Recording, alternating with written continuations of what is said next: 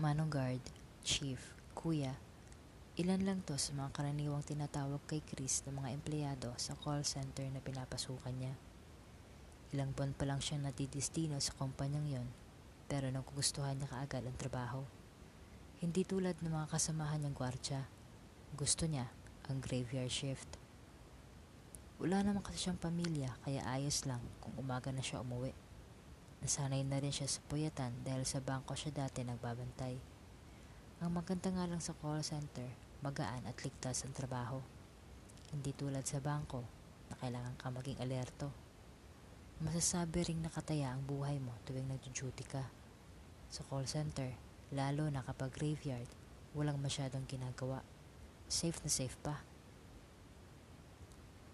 Tahimik na tao lang si Chris walang bisyo at hindi mahilig lumabas-labas. Masaya na siya kahit mag-isa lang, kaya siguro hanggang ngayon ay binata pa siya. Sa trabaho, tahimik lang siya nakaupo sa kanyang desk na nasa elevator lobby sa 18th floor ng pinapasokang call center.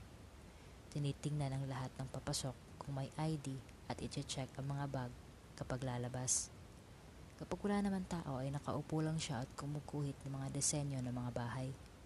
Pangarap niya kasi maging isang arkitekto, ngunit dahil sa kahirapan ay hindi na siya nakatapos ng college. Minsan, habang nakaupo sa kanyang desk, ay kinausap siya ni Jerry, ang guard na nirelieve niya. Pauwi na ito, dala-dala sa likod ang malaking backpack. Uy, wala ka na namang imik dyan. Mapapanis yung laway mo, oh. sabi ni Jerry. Ngiti lang ang isinagot ni Chris. Ano bang ginagawa mo? Tanong ni Jerry na makitang tinatakpan ni Chris ang mga kamay niya ang isang pirasong papel. Wala, ang mabilis na sagot ni Chris. Anong wala? Patingin nga ako niyan. Mabilis na inagaw ni Jerry ang papel na hawak ni Chris. Huy, balik mo yan. Galit na sabi ni Chris. Wow, ganda nito ah. Sabi ni Jerry na makita ang nakaguhit na bahay sa kapirasong papel na hawak niya. Arkitekto ka pala eh. Sabi na ibalik mo yan eh. Tumayo si Chris at mabilis na lumapit kay Jerry. Kinuha niya ang papel mula kay Jerry nakangiting ibinalik ito sa kanya. Maganda yan. Huwag mo itago. Buti ka nga may galing sa pagguhit. Eh ako, talagang magsisecurity guard lang alam. Nakangiting sabi ni Jerry. Hindi naman sumagot si Chris. Kinuyumos niya ang hawak na papel at itinapon sa trash can sa tabi ng kanang desk. Natawa lang si Jerry sa ginawa ni Chris. Gaano ka na ba katagal dito? Tanong ni Jerry. Itinaas ni Chris ang kanyang mukha at tiningnan ang katrabaho. Apat na buwan pa lang.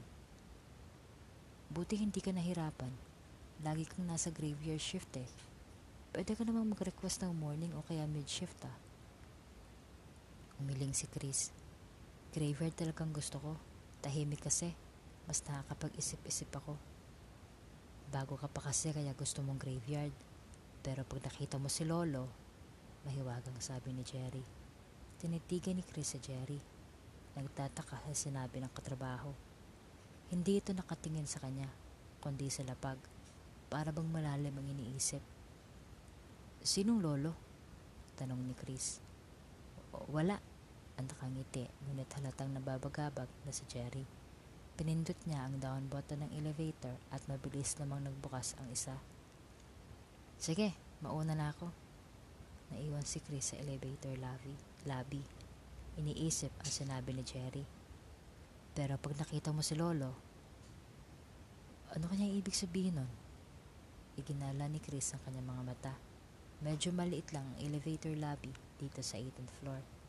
Hugis pareha ba ito? Mayroong anim na elevators, tatlo sa, tatlo sa bawat gilid. Sa magkabilang dulo ay may salaming pintuan papasok sa call center. May automatic locks ang mga pintong ito at tanging mga empleyado lamang ang nakakapagbukas nito gamit ng kanilang security badge. Ang desk niya ay nasa isang dulo nito. Matinis na tunog ng elevator ang pumukaw sa kanyang pansin.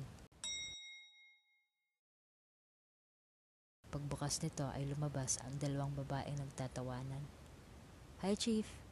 Masayang bati nila sa kanya. Good evening po ma'am. Pinagmasdan ni Chris ang dalawa hanggang sa makapasok. Pagkatapos ay kumuha siya ng scratch paper sa isang drawer na kanyang desk at muli nagsimulang gumuhit. Mabilis ang paglipas ng oras para kay Chris kapag nasa graveyard shift siya. Ni isa pang dahilan kung bakit gusto niya ang shift na yon. Pagtingin niya sa maliit na orasan na nasa kanyang desk ay nakita niyang malapit na pala siyang mag-lunch break. Napangiti siya. Itinabi niya ang kanyang scratch paper na nagamit sa pagguhit at isinabit ang hawak na mechanical pencil sa kanyang polo. Napatingin si Chris sa elevator na nagbukas. Ngunit walang taong lumabas. Nawala ang ngiti niya sa mukha. Baka mga loko-lokong pumindot ng 18th floor. Hindi naman pala dito bababa.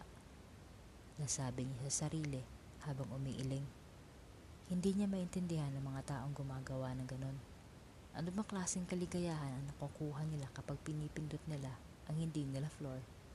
Minsan tuloy inaabala nila ang ibang tao. Lumabas ang ilang minuto bago napansin ni Chris na bukas pa rin ang pintuan ng elevator. Hindi rin umiilaw ang up o down sign na nasa taas nito. Nagtaka siya dahil ngayon lang siya nakakita ng ganitong pangyayari. Nako, nasira pa yata. Naisip niya. Inaabot niya ang telepono para tawagan ang maintenance department. Ngunit bago pa man siya nakapag-dial ay biglang nagbukas din ang katapat ng buka ng bukas na elevator. At katulad ng dati, hindi din nagiilaw ang up o down sign nito. Natahimik lang si Chris, hindi alam ang gagawin. Pabalik-balik lang ang tingin niya sa magkatapat na bukas na elevator. Ano ba nangyayari dito?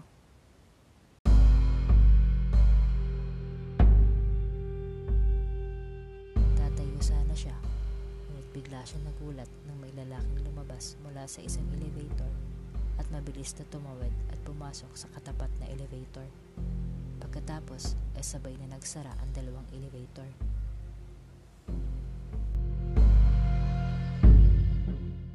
Natulala si Chris sa nakita. Hindi niya gaano napagmasdan ang lalaki dahil masyadong mabilis ang mga pangyayari.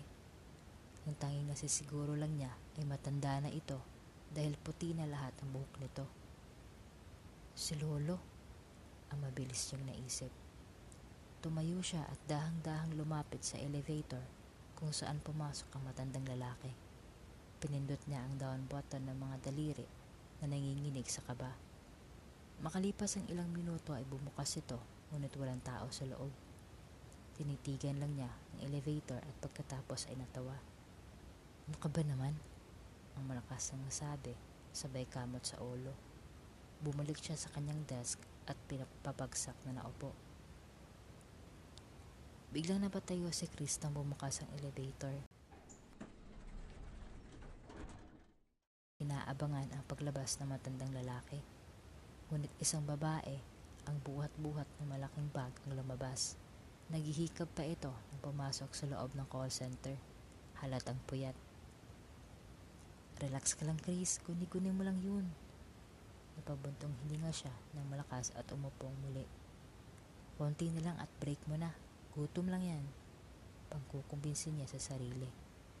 Naalala niya tuloy ang sinabi sa kanya ni Jerry kanina. Bago ka pa kasi dito, kaya gusto mo ng graveyard.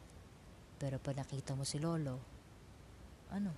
Anong mangyayari kapag nakita ko ang sinasabi ng Lolo? Napailing si Chris, halatang naguguluhan. Tumingin siya sa kanyang orasan at nakitang break na niya.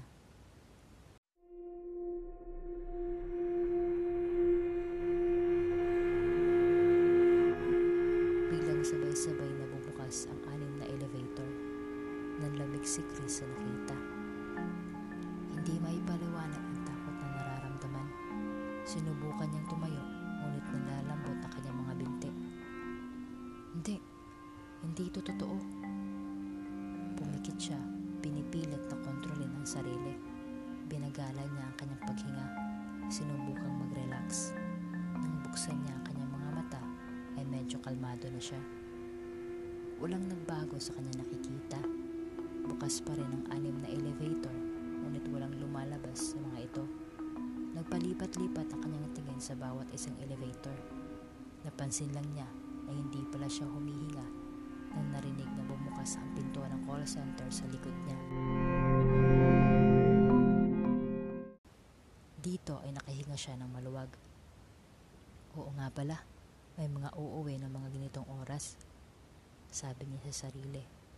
Tumayo siya at tumalikod upang salubungin ang mga pauwing empleyado para i-check ang kanilang mga bag. Nakatayo sa harap niya matandang lalaki. Natumba si Chris, napahiga sa lapag. Napasigaw siya, ngunit hindi dahil sa nagulat siya. Napasig, napasigaw siya na makita niya ang matanda. Butas ang mga ito, itim na itim at malalim. Humakbang pasulong ang matanda, papalapit kay Chris. Umatras siya, gumagapang dahil sa takot. Hindi niya napansin na nakasandal na pala siya sa pader. Pilit pa rin siyang umaatras.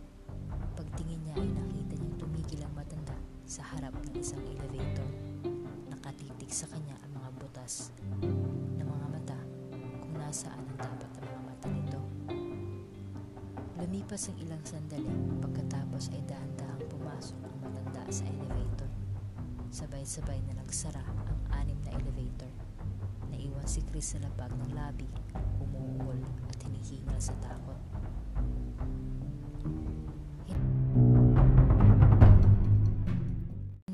Nakapasok si Chris sa dalawang sumunod na araw. Pagkabalik ng pagkabalik niya ay kinausap niya kaagad ang kanyang bisor.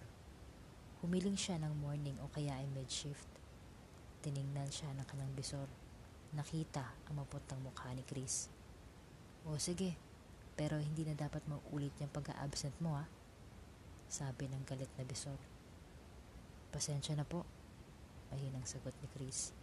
Tumangulang ang bisor na parang alam ang nangyari kay Chris. Pumunta si Chris sa CR para magsuot ng kanyang uniforme. Doon, inakita niya si Jerry. Nakita mo ba si... Tanong nito kay Chris. Hindi siya kumibo. Nagpatuloy lang sa pagbibihis. Huwag ka mag-alala. Hindi naman nananakit yun eh. Seryosong sabi ni Cherry sabay labas na CR. Pagkatapos magbihis ay dumiretso na si Chris sa kanyang desk sa elevator lobby. Nagmamasid, ay kiramdam, naninigas ang katawan sa tuwing naririnig ang matinis na tinig ng elevator.